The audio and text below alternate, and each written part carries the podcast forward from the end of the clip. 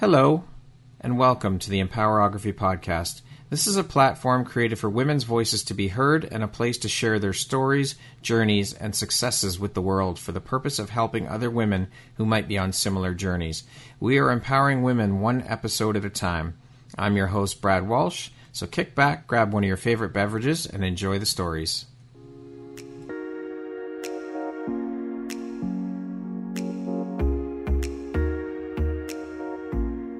Looking for jewelry that makes an impact on your self care routine and your style, Empowerography would like to offer you a discount code to one of our exclusive partners, Quartz and Canary Jewelry and Wellness Company.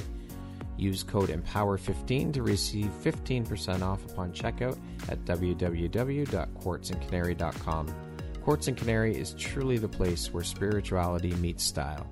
Hello there, Brad Walsh here, your host of the Empowerography podcast. Today, my guest is Jocelyn Chong. She is an award winning number one international best-selling author, a podcast host, the CEO and founder of Seed to Sequoia, and a certified life and business coach. How are you doing today, Jocelyn? I am doing great. Thank you so much for having me on your podcast show.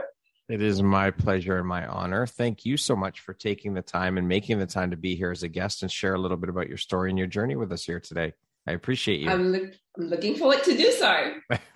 all right. Well, let's jump right in then since you're so anxious to get started. So, as mentioned, all of the things, all of the titles, all of the hats you wear, that is one hell of a resume you have there. How on earth do you find the time for all of this? How do you prioritize and how important is prioritization to you?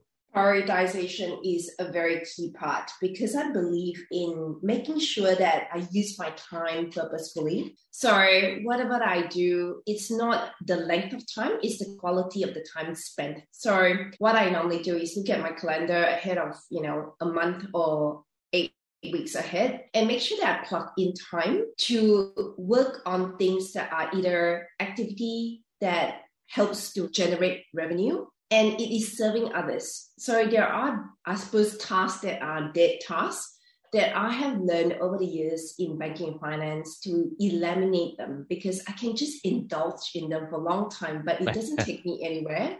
So the art of prioritization is a key part in business and for me in my own life as well, because I also learned that there is a lot of power in terms of having healthy boundaries. Right. So they go in hand in hand. So you mentioned working in the banking industry. You worked for 20 years in some of the biggest banks in Australia, where you generated over 200 million dollars in revenue. What were some of the roles you held in the banks that you worked in? Yes, so I held a state manager's role in one of the licensing I also held Premium Banking Regional Manager, where I oversee the entire premium banking layer in Westpac, which is the third largest bank in Australia. And then subsequent to that, I had a number of national roles whereby I led a lot of legislative projects Okay. So it was, you know, around how to implement a lot of the new legal requirements for wealth management division. And prior to that as well, I had, you know, internal audit role with Ernst Young. I had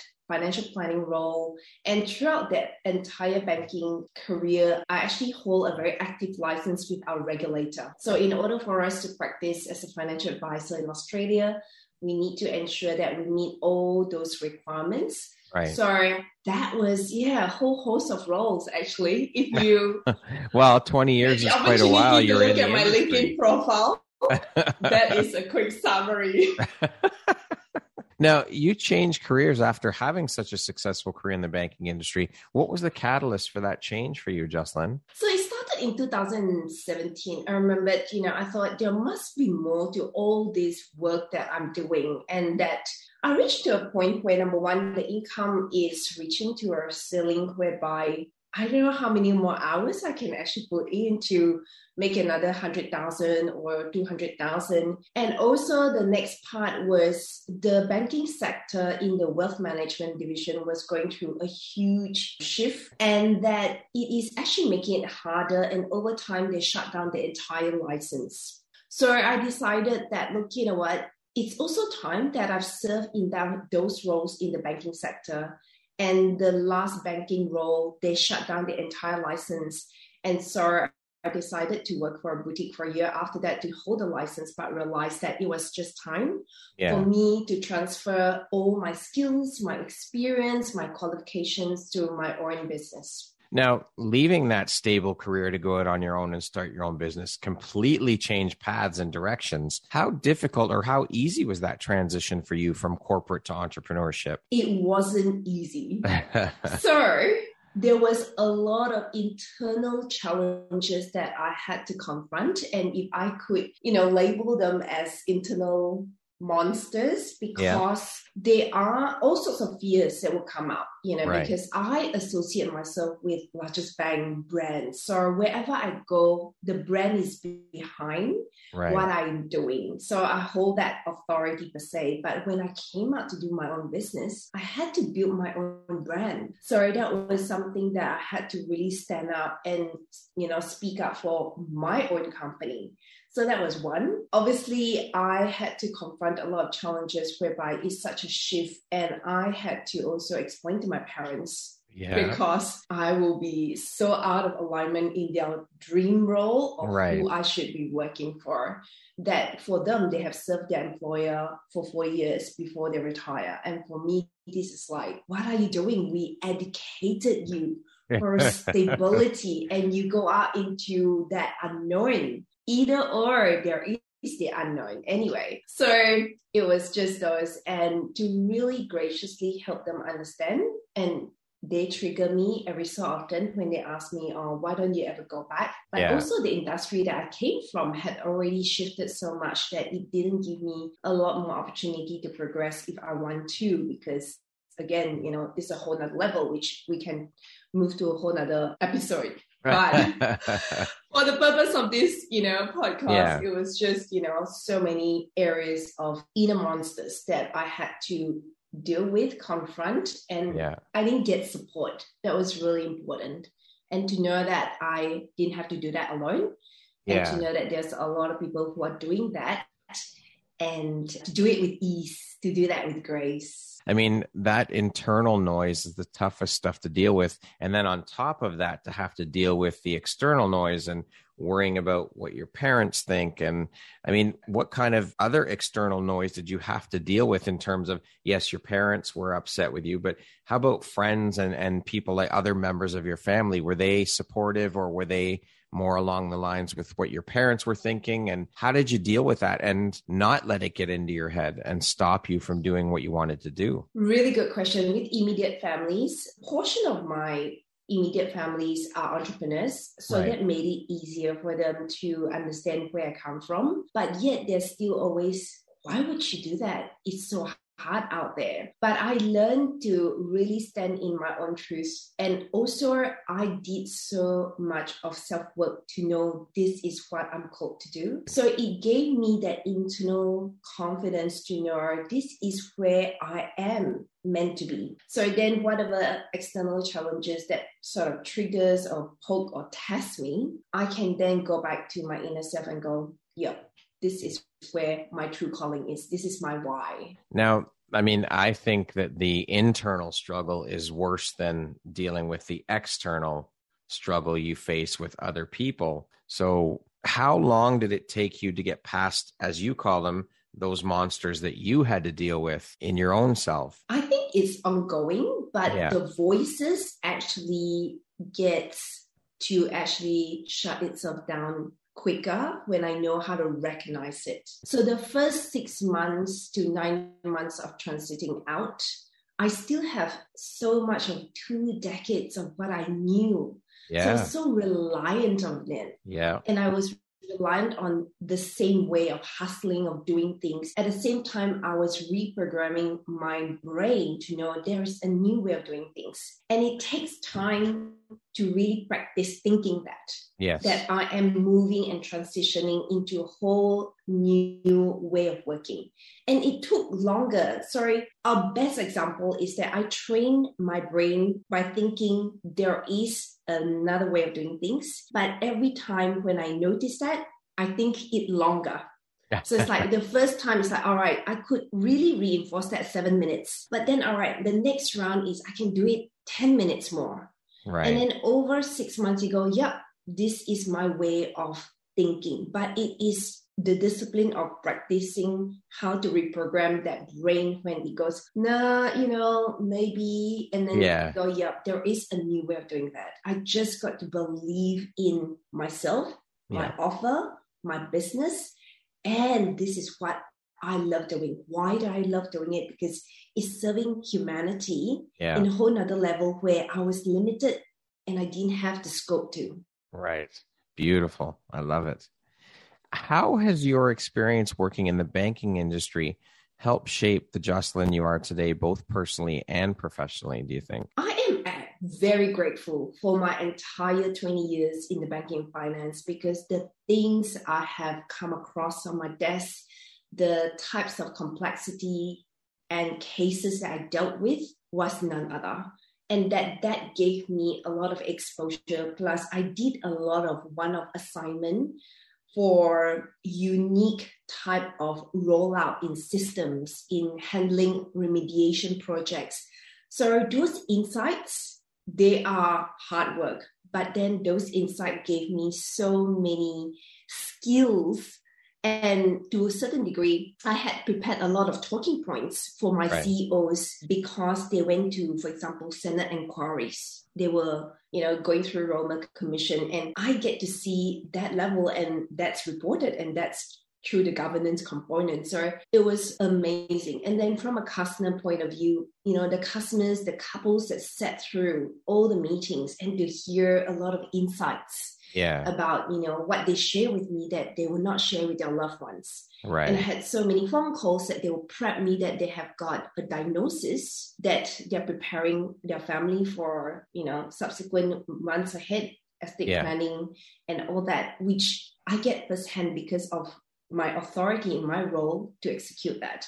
Right. So I think it's just so valuable to form my exposure, the way I think, the insights I get, the privilege of information I get to hear. Yeah. And some are so sensitive. And because we sign a lot of privacy and confidential requirements on those type of such sensitivity in terms of the information, um, you learn to really appreciate what I have. And that, yeah, has Yeah. formed a lot of my thinking style. What would you say has been one of the biggest struggles for you along your path through entrepreneurship? I have a few. I will not say one, but I think along the way, one major one that I worked hard was on fear of missing out because there were so many different entrepreneurs that came my way that I saw what they did that resonated with me and what I wanted to do. And a lot of them offered help, a lot of them offered different programs, and everyone has got different styles and different methods of doing that. And to condense everything, I was like, I thought I had the capacity, but ultimately, a lot of things is less is more is the way forward for me. So I had to dial back and go, it's not everything I need. It's actually less is more, but doing it really, really well and go deep into it. So that was one area of releasing and confronting my demons of fear of missing out. And the rest was really resting because I come from an environment that I have to always do. Yeah. And that in entrepreneurial world, you need space to think so that you can cast vision and then think about one area that and go deep into it and enjoy the abundance of the time, the relationship. And it took me time to acknowledge that I need to rest.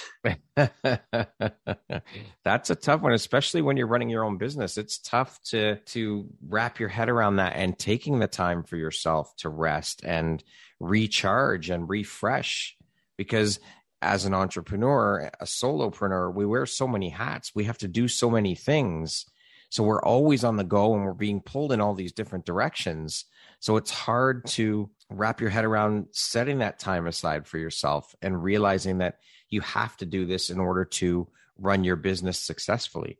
Absolutely, you're spot on. And rest is necessary. The initial days of taking naps, because I had, you know, clients overseas. So I'll take clients early in the morning or late at night. And actually, I'm entitled to rest during Yes, the day. And I'm like, I feel bad. I'm like, no, I could condense more. But if my body requires that I need more rest, I need more rest because if I'm going in the long haul and this is something that is for the long game, then I need to listen to my body. So that's one thing that, yeah, because I was trained not to rest. I had a GM once told me, yeah, you know what, when you die, you got plenty of hours to sleep. So why bother? And I used to sleep four day, four hours a day.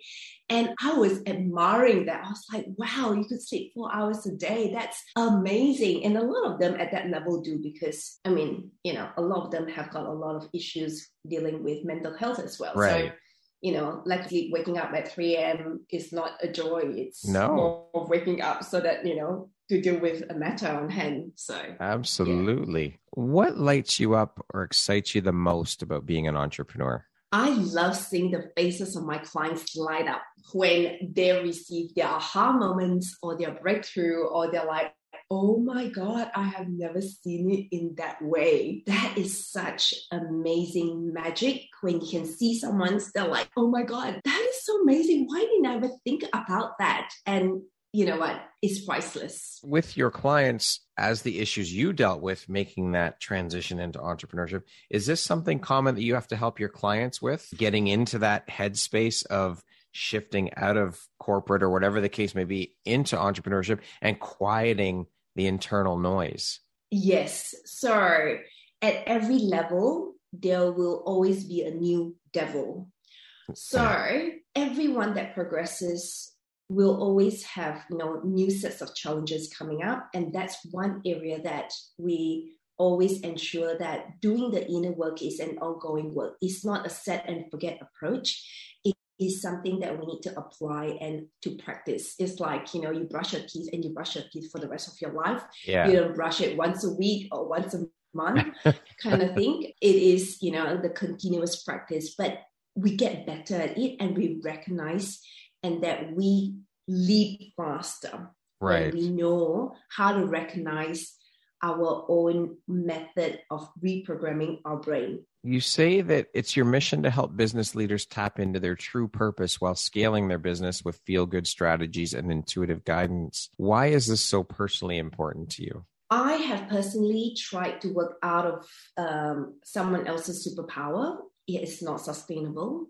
And that I wasn't told that I need to tap into my own superpowers. I wasn't requested because they want me to work and operate like them and like their profile and their template.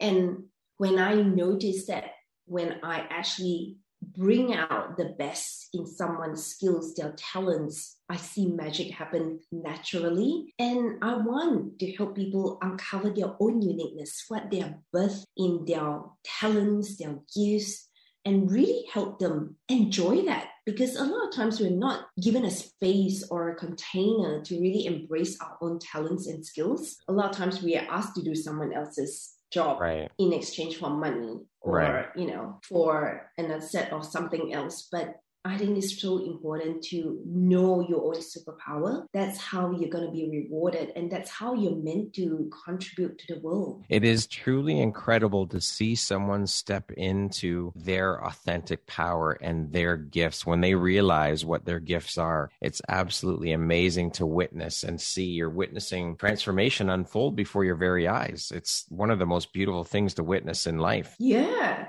and you don't have convince them because the passion is already burning within them Yeah. and you can't force a passion to happen and sorry, you can force someone to do something and you know put them under a lot of metrics to get them to get a result but if their energy is not there their passion is not burning it's really really challenging Yeah. and so a lot of people i notice being asked being directed to do something that they don't enjoy because they need to please someone else's expectation or it is you know completely because they are never given the opportunity to discover their gifts that's where you know there's so much non synchronicities in the world. Absolutely.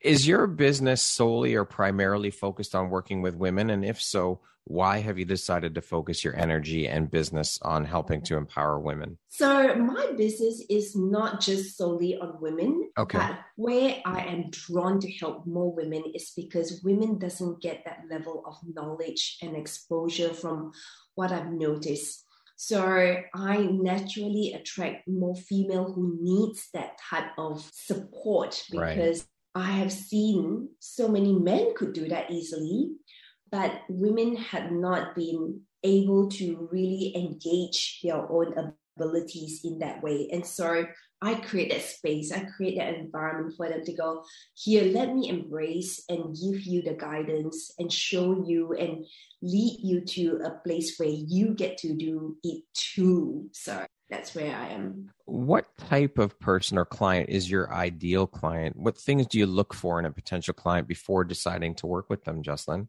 My clients that I've been attracted to work with are clients who already had their career path set and that now they are ready to take it to a whole nother level. So a lot of them are from corporate, they've got, you know, qualifications, skills, and they executed that, but they realized that something is missing. That puzzle, they are transitioning it out to another career or in entrepreneurship. And so I am effectively a great transition expert to help them see the way and hold their hand around certain things that may be unknown to them. But I know that I can see it in their vision. it is not unknown, but for that period of time, their eyes have not been open yet, and they need to discover that themselves. So that's yeah. where I come and do my magic. That's where Jocelyn works her magic. I love that. Can you tell us a bit about your company, Seed to Sequoia? What is the mission? How you came up with the name? Tell us a bit about the business. So, Seed to Sequoia is actually coming from a song that was written by a music company. But I love the Seed to Sequoia because anything that I saw starts from a seed whether it's a mustard seed, a tomato seed, or corn seed, whatever it may be, that seed can grow.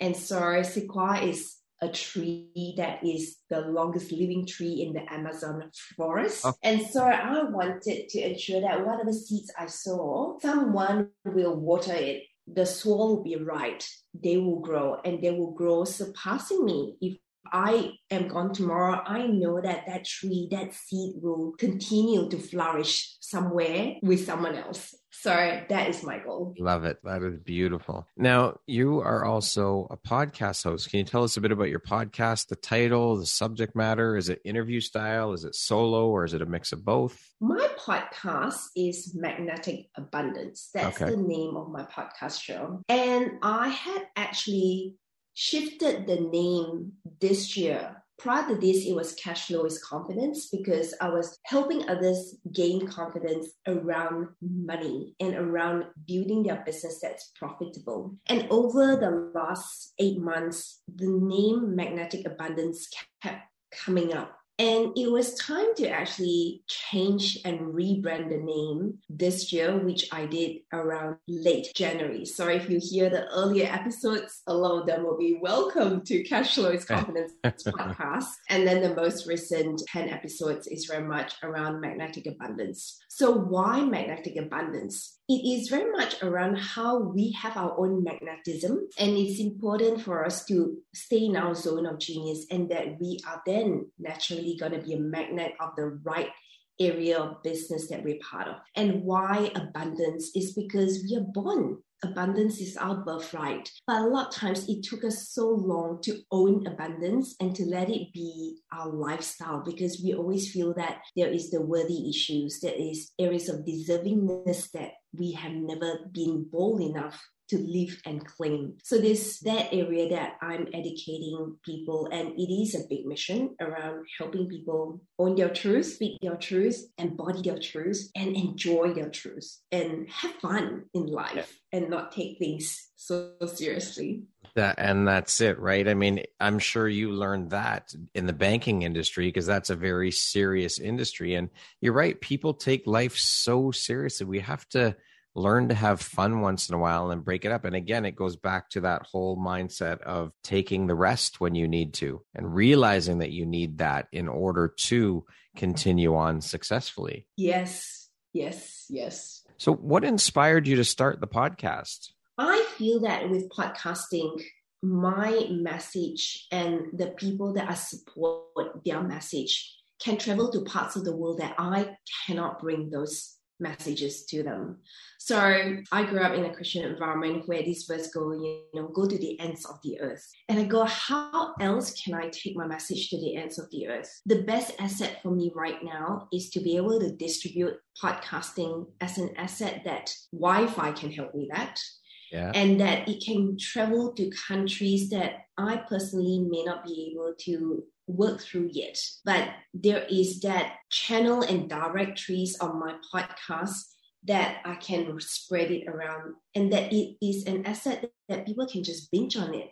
Yeah. And, you know, so anywhere, anytime they can download that on their phone and they can listen to that. And it's a whole host of interviews with entrepreneurs that are new. They are sharing their stories. They're from different background from you know medical background to interior design to accountancy to finance to spiritual health to photography to media to publication co-hosts and my goal is to spotlight them and to share their journey and their story is going to inspire someone else and story is the best way to inspire someone else because our stories are unique.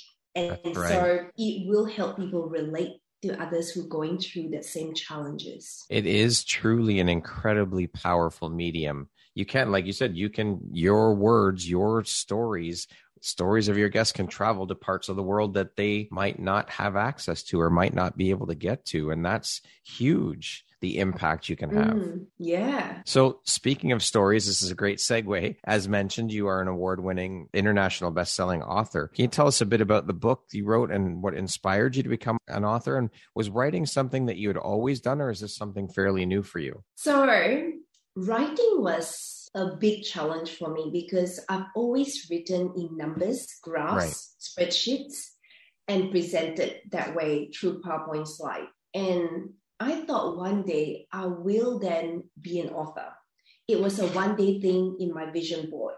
Last year, that one day became the day because I go, I am so uncomfortable to say yes to this project, which was my first project in May and I go, well, let's do something that's scary. Might as well. We are already in a scary stage. What could be worse? And so I decided to do my first project, and that was with Exalted Publishing House, and it was about success codes. Okay. So that title of that book drew me into that space of how do you redefine success in a way that has not been taught before.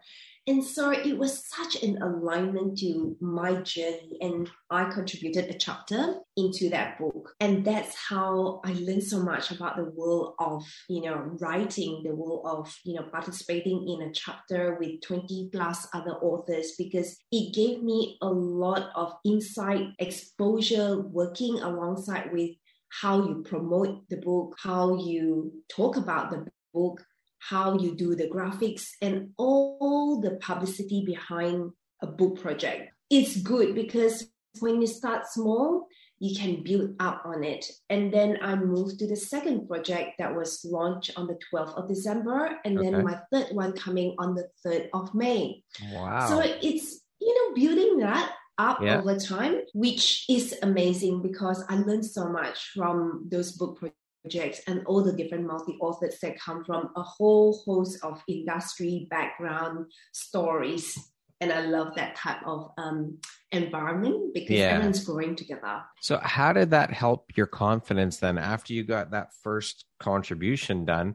You you were talking before you did that you were that was one of your fears is is stepping into those shoes and writing. So how has that built your confidence over time with going from book number one to number two. Now you've written for number three, which is coming out soon. So, how is your confidence? How have you noticed a shift in your confidence around writing and being an author? I think the first round, I was so fearful about sharing my story because I was never really been invited to share my story. It was easy to talk about someone else's story, it was easy to interview someone else. But when it comes to writing my story, and it was 3,000 words which part of my life will I want to reveal and how do I craft it and what do I say about it? And that was a really healing journey for me. And so I decided to mention a few of my personal family history because of people that I want to acknowledge in the first book. And then the second book was very much around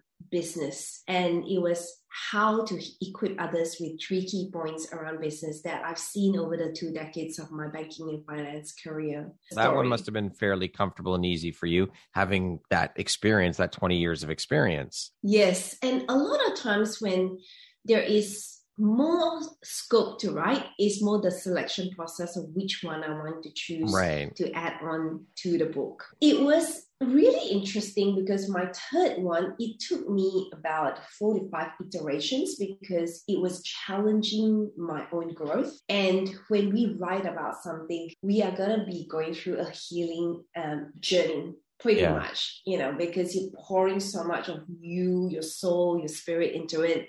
And so it was just timing around the third one that is called prosperity codes. Okay. And prosperity was redefined in so many ways. For me, it's time, it's health, vitality, it's peace of mind that you know you have that way you don't have all sorts of noise in your head and so that was for me wow whole nother level of experiencing living immersing myself in prosperity I love it. Love that it's great to be able to look back and see how far you've come and see how you've progressed and see the journey you've been on when you're at this point and looking back. It's like wow i really have improved. I have grown. I have expanded. I have stepped out of my comfort zone. It's beautiful to look back and see that change and transformation in yourself.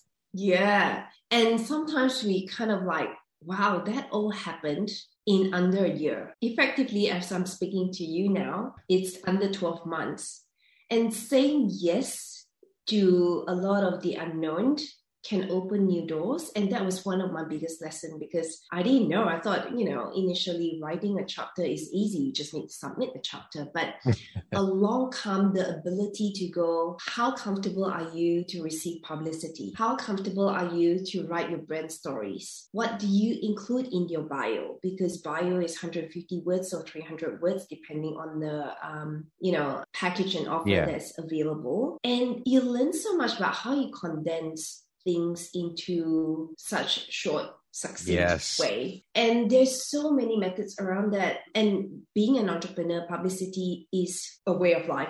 Yeah. We are our brand we are our That's story right. and it pulls a lot more stories because people connect with our stories. Yes. And so it helps me bring out a lot of what i had hidden in the past or not willing to process those emotions because I didn't have time to, and that I thought they were not important, but to allow some really interesting emotions to rise and process them and help them through as I share them, I help someone else. Yes, that's right. Going through that situation as well. That's and right. that's powerful.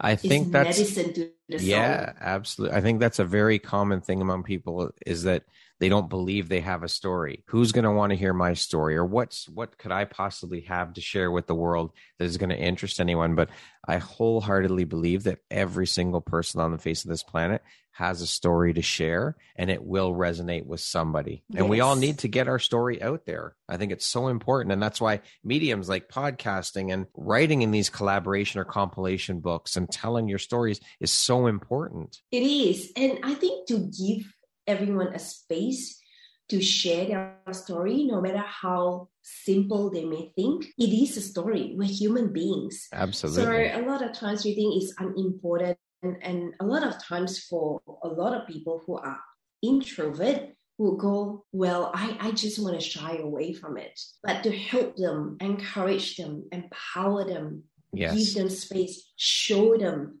that is possible. And I think that is powerful because a lot of people are shy. Yeah. A lot of people rather have someone else's in the spotlight, let alone share their story. So right. I think, you know, what you're doing, even through your podcasts, that you interview over 300 women and having so many episodes to let their voice be heard, to let their stories be shared. That is magic and such a great gift to the world. It is. I love it. I love being able to provide this platform for women like yourself to share their stories with the world because, again, it goes back to the fact that everybody has a story to share. Everyone has something that will resonate with people. And I think it's so important that we encourage and, as you say, empower people to get their stories out there and let them know that, yes, you do have a story. Let's share it. Let's help you get it out there to the world. And I think I want to add and expand on that is that when we are ready to listen to someone else's story, we also share a lot of beautiful space with others because there are a lot of space and places where people don't want to hear someone else's story too. Yeah, very true. And those places, you know, are not giving a lot of healing to those that needed to share their story. Yes. A lot of times in coaching, I realized that the moment someone say about it and they process it, they are healed there and then. Their breakthrough just occurred because they have got a safe, judgment free space to open up themselves. And that is medicine to the soul. So, yeah, it's powerful. Very powerful. Storytelling. Sure. Yes. Magic. It is. Jocelyn, what do you think your unique skill set or superpower is that's helped you become successful? We talked about superpowers earlier. What is yours? I am a connector. Okay. I have this superpower that I can see who and who should be connected, and my brain would wire itself. I'll go for walks and go, oh, you know what? Today I should really connect this person because the other day I spoke to so and so, and they are just so similar and they should know each other. So that's one of my superpowers. The other one is I have the ability to see someone else's vision and through my intuition. So I'm really called to do that. And if they are ready to receive that, I should be sharing that with them. So that's my superpower because ultimately, if I'm not invited to share and I share that with them, they are not ready to receive, it will not work against the relationship with right. both parties. So to recognize that I can see someone's vision and that if they want support, guidance, help, direction, I have got that ability, that spontaneous, magical way of doing that. I love it.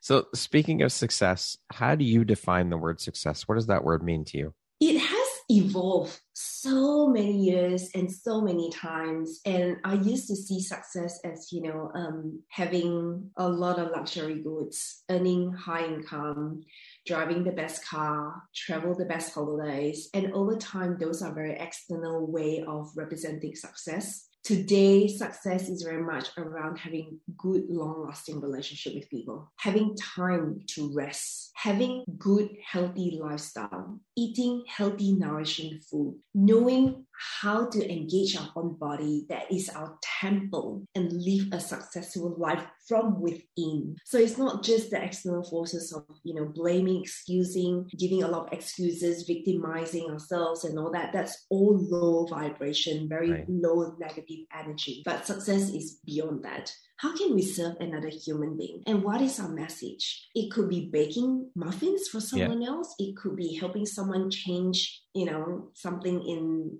their home or plumbing or whatever it may be. But whatever that is small, that is success in exchange.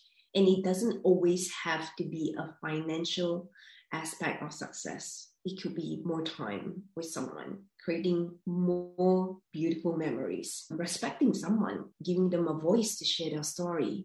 So it has changed so much in my life. And so that's what I am hoping that, you know, I get the opportunity to just share one at a time to help people redefine what the world, the media, TV wants us to think about success. I love that. What would you say is one of the most important things you've learned in your life? And what was your life like before learning it? And what was your life like after you learned it? I could answer that question in a book, but a condensed way that I have learned is that I did a lot of inner child work and shadow work. And I realized, you know, a lot of my past was a result of areas in my upbringing that I need to deal with, confront, and then reprogram my neural pathway to think differently. So, one area was a lot of limiting beliefs around money. Although I work in money, I invest money, I nurture money, I you know did so many things with money. When I did my work around old money stories and old money patterns, I associated rich people with corruption and that I learned that because in my country where I was born, that was all rich people. They had to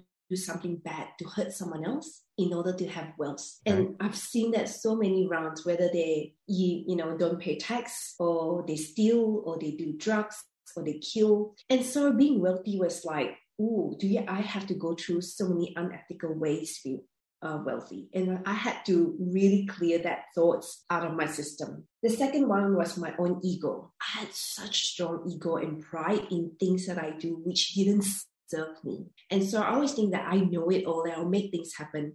To a certain degree, it can work as my strength, but more right. so I realized that I had to deal with it as my weakness and so those areas was dealt with and then with my upbringing because i had to fulfill certain lists of expectation by others i was a great people pleaser uh-huh. so i please everything about everyone else but then i was playing small and that that was not the true life that I was leading. So there was so much of out of alignment, and I had to really deal with that and deal with my own demons and go, no, now is my time to live in full alignment with what I'm called to do with the rest of my life. That is a lot of work. And that's that work is never done. It's a constant journey. We have to mm. continually mm. work on ourselves and everything, absolutely everything in life starts with self.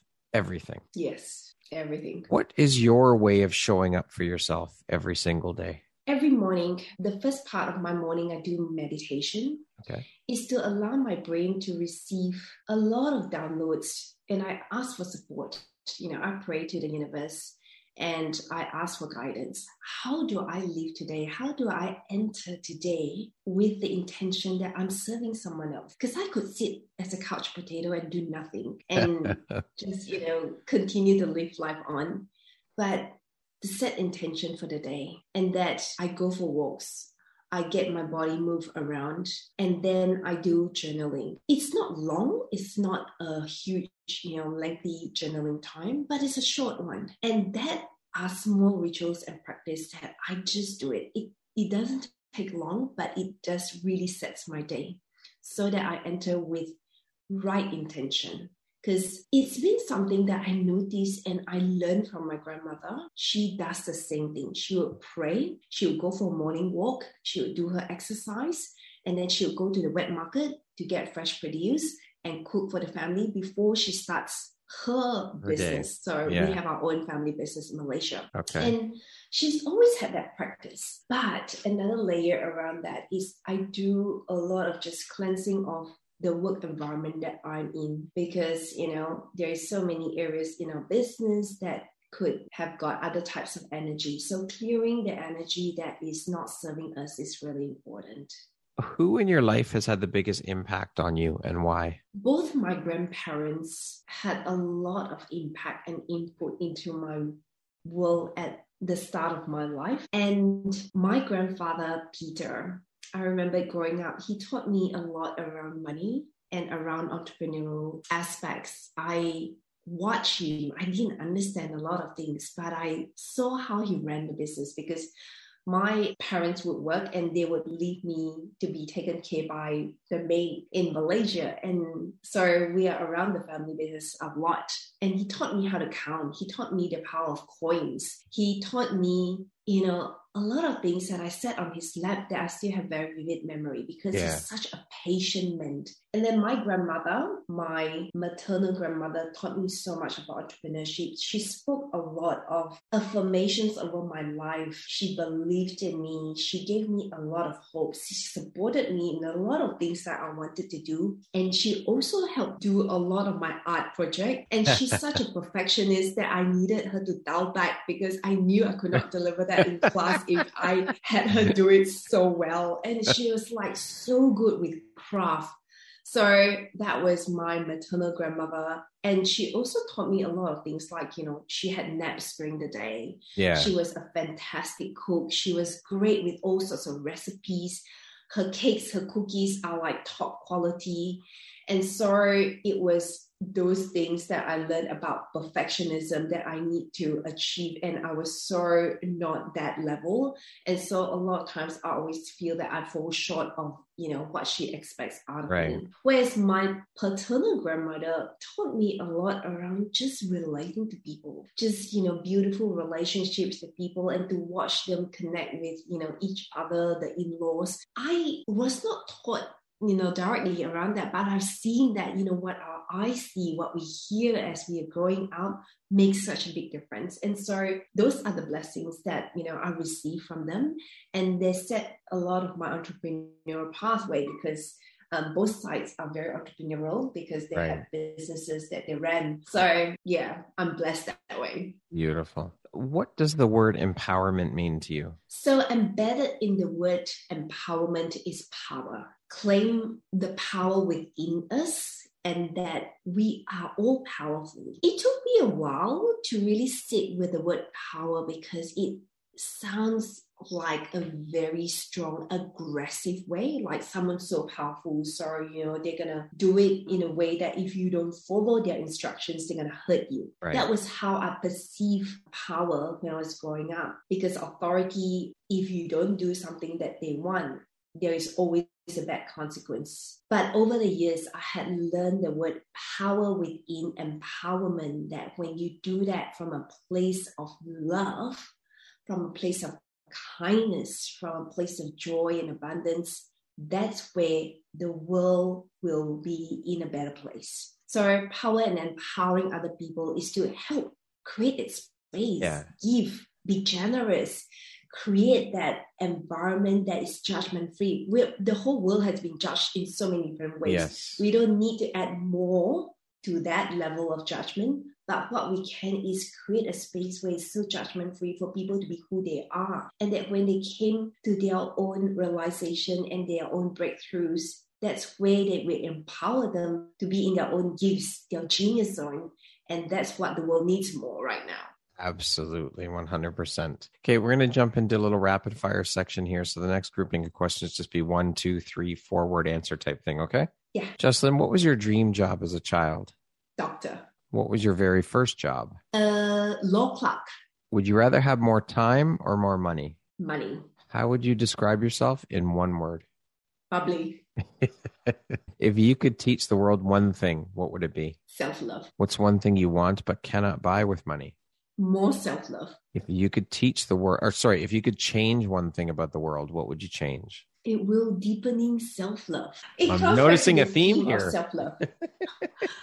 because I think that's what is so lacking. That's what is not taught.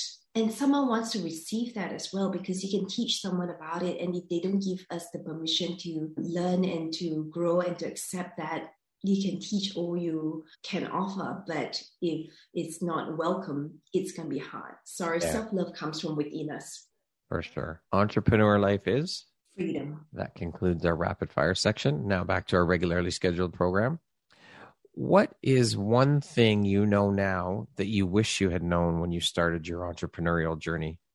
I had known a lot of friends who are entrepreneurial, but I wish I had known them quicker and faster because I made some expensive decisions around hiring that, you know, it was expensive because I had to hire a lot of people to do certain things. And if I knew there's a way to do it in a quicker and cheaper option, I would have. What would you say are the top three skills needed to be a successful entrepreneur? patience. Learn to run a business in itself because business skills is different from the expert skill that someone is preparing. Say, you know, you bake the best chocolate cake, you can be masterful around that. But you got to learn a business skill to actually sell the chocolate cake. So that's the second one. And really acknowledge yourself because it's so important. You are the business that you are running. You are the visionary individual that sets what the business direction will be. So ensure that you are leading and role modeling that. What would you say is the most entrepreneurial thing about you? I love to test and trial and experiment a lot of things. And yes, I had a lot of mistakes and lessons, but then I can share that with my clients so that they can then avoid some of the mistakes that are too costly. So that's my learnings around, you know, whatever I've learned, I'm going to share so that someone else doesn't have to make those mistakes. Yeah, yeah. beautiful. If you had the opportunity to sit down and have a one hour conversation with one woman, any woman in the world, who would it be and why? I think I would love to have the time to really understand not just one woman, but a woman who is able to truly serve others from a place of love. I, to be honest, don't quite admire a lot of people in that depth, but I would choose my grandmother again because I think she had just such a big heart to give, and her life really, really is something that I respect, I love, and I admire. Beautiful. If you could go back and give your younger self one piece of advice, what would that piece of advice be? Be quick to really uh, remove yourself from wrong influences because sometimes I indulge in that environment or that space too long. And if I knew that I could collapse time and go, you know what, these are wrong influence in my world, I can just move forward quicker I would love to take some time back in my life. Lastly, if you were to deliver your last 30 second speech to the world, your corner of the world, your people, your tribe, what would those last 30 seconds sound like? What would you say, or what words of wisdom would you impart? Choose to really love yourself because if you love yourself more, you'll be able to love others more. We are mirrors. So the deeper we dig into our soul, our spirit, our body, our mind, the more we can offer sorry, that would be my 30 seconds gift and message to the world. Love it. Jocelyn, thank you so much for taking the time to be here today. It's been an absolute pleasure chatting with you. You are a true inspiration. Keep shining your bright, beautiful light onto the world with what you're doing and keep putting your message out there, your story, all of it. I am so grateful for this time to sit with you and, and speak with you. Thank you so much. Brett, thank you so much that we crossed path um, for such a time as this and the work that you do in the world of podcasting and also all the upcoming projects and the stories that you write and the space that you create for women, plus all the work that you host through your own Facebook group as well. It is truly, truly to be admired and that you keep doing what you do to bring such a bright light to the world as well. So thank you so much for being you and thank you so much for your generosity of time and gift of sharing my story. Thank you, Jocelyn. I appreciate you so much. Once again, my name is Brad Walsh, host of your Empowerography podcast. Today, my guest has been jo- Jocelyn Chong. She is an award winning, number one best selling international author podcast host and the CEO and founder of Seed to Sequoia. Thank you so much, Jocelyn. I hope you have an amazing rest of the day. You too. Thank you so much, everyone.